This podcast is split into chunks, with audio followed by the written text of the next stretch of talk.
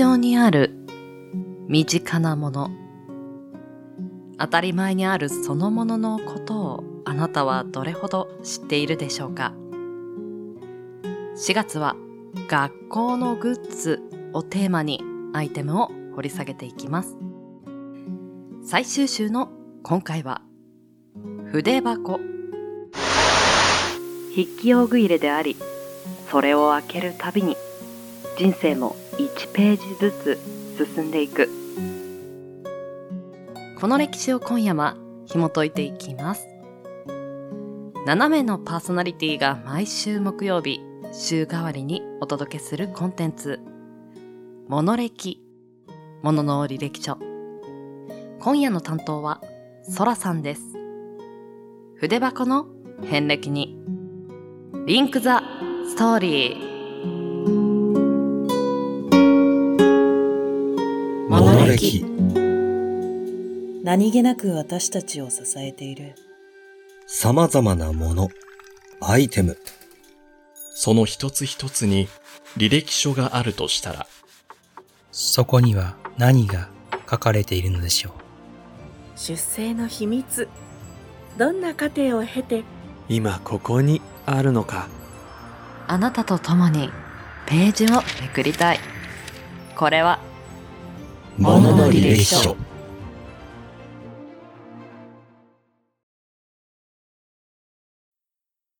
こんばんは。空です。週の折り返しも終わり、週末に向けて少しずつ動き出す木曜日の夜。いかがお過ごしでしょうか？新年度、あっという間に4月は終わりを迎えようとしています。皆様のスタートダッシュはいかがでしたか？私の身近にも新しい仲間がちらほら数名加わりましたが、初々しいです。着慣れない制服。また胸元に光るボールペンですとかも、ちょっとほっこりしますね。まあ、そんな今宵、本日は筆箱についてのお話をしていこうと思います。また新しい扉を開き、そこにはどんなエピソードがあるのか、少々お付き合いください。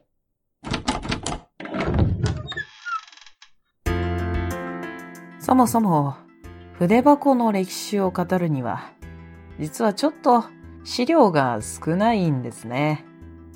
始まった時代、年代よりも、今回は素材がキーポイントになるような気がします。歴史上最初の筆箱は木製、明治時代から始まるとされていますが、もしかするともっと前からあったのかもしれません。記録がないんです。欧米から鉛筆が輸入された際に文房具をまとめて携帯できる専用の箱が作られました。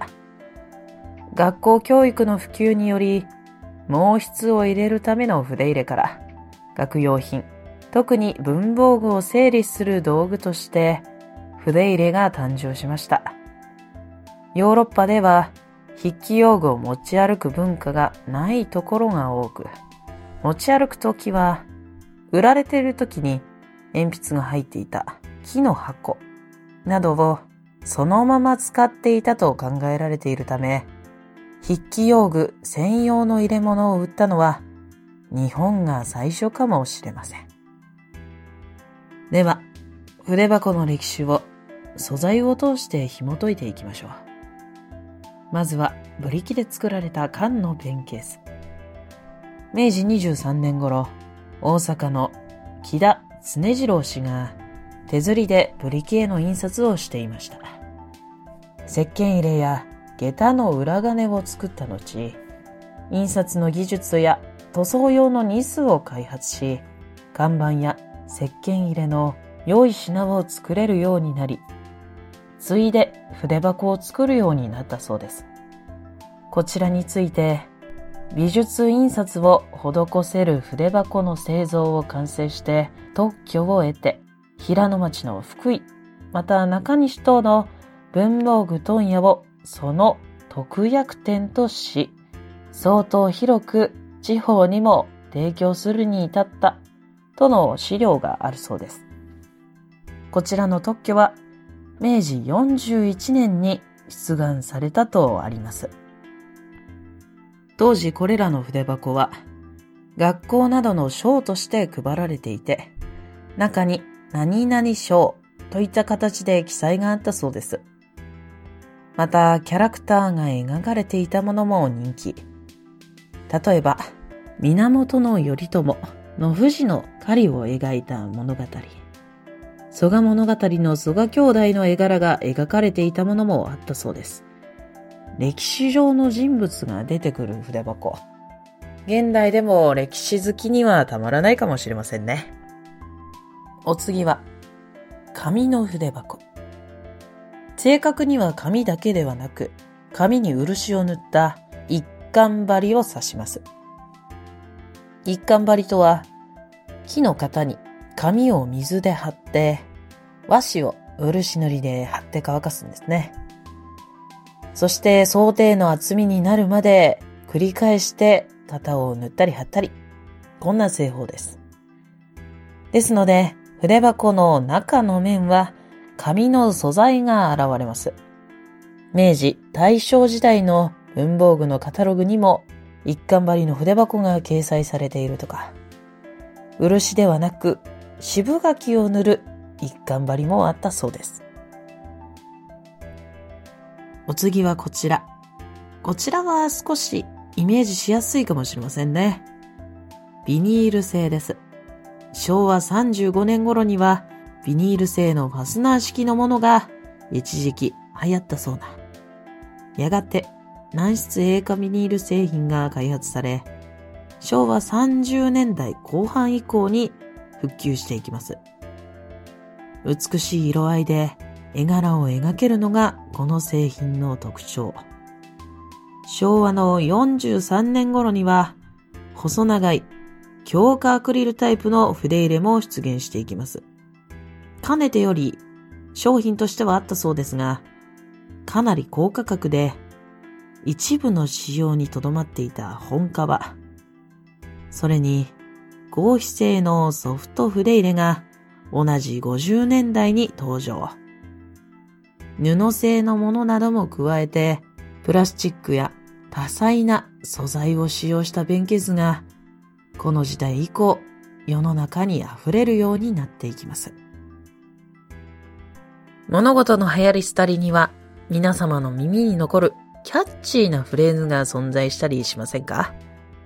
実は、筆箱が一世を風靡した時代にも、やはり同じような耳に残るフレーズが存在していました。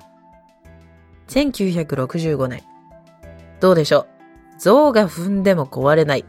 そんな CM、ご存知の方はいらっしゃいますでしょうか？サンスター文具が発売した筆入れ、アーム筆入れです。販売開始当時はまだ珍しかった高強度のプラスチックポリカーボネートを使用。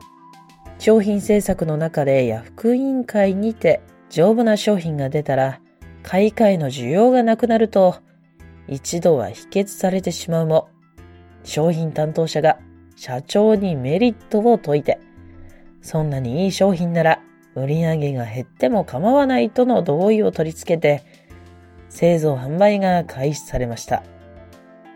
1980年代、缶ペンケースが再び流行っていきます。このアーム筆入れの生みの親は、サンスター文具の元社長、伊藤信之氏です。伊藤氏がテレビで、雷族、現在でいうところの暴走族の前身ですかね。雷族が信号に向かって石を投げている姿を見たことがきっかけだそうです。雷族が石を当てても壊れない信号機は一体何の素材で作られているんだろうとの思いからお調べいただいた結果、ポリカーボネート製ということが判明したそうだ。この素材は衝撃だけでなく熱にも強かったそうで、子供が使用しても安全だろうということで採用されることになりました。象が踏んでも壊れない。こちらの文句を歌い文句に商品は大ヒットとなりました。えーこの後、とある国会議員の方から像が踏んでも壊れないは嘘だろうというクレームが入ります。実際に金槌とアーム筆入れを国会に持参し、壊れないか試してもらったところ、結果として壊れず、無事に和解し、PTA 推薦文房具ともなりました。ちなみに商品名の由来は、当時盛んだったプロレス。レスラーが力強く腕を組んで戦う様子が、筆入れの丈夫さを連想させることから、頑丈な本商品もアーム筆入れと名付けられたそうです。思い返してみれば、私が初めて買ったのは、鉛筆が5本と消しゴム1個しか入らない赤一色のシンプルな筆箱でした。それから当時の流行りを経てキャラクター製のもの、カラーペンやバトル鉛筆が入る、そんな容量を重視したもの。そちらを経て現在はシンプルなものに戻ってまいりました。それでもなお、その時その時に文房具と一緒に思い出も詰め込んでいたような、そんな懐かしい思いがしますね。皆様はどうでしょうか？いかがでしたでしょうか？今宵のお相手は空でした。皆様良き週末を。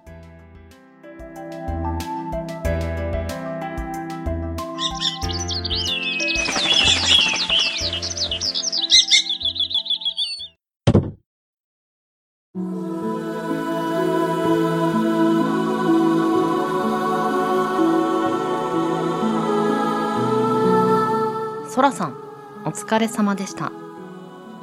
不思議ですね。生まれた頃から当たり前にあった筆箱というのは、ここ100年から150年ぐらいの、もしかして日本が最初の文化と言われる短い歴史のものだったんですね。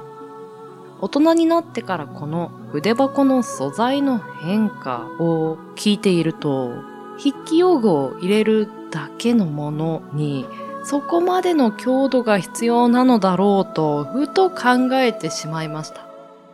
例えばキャンプ用品や野外で何かをするグッズであれば強度というものがフューチャーされていくよなぁとは思うんですが筆箱ってそこまでアクティブな動きはしないよなぁと思いながら聞いていたのですがまあこれは私なりの推理です。あの、子供かと。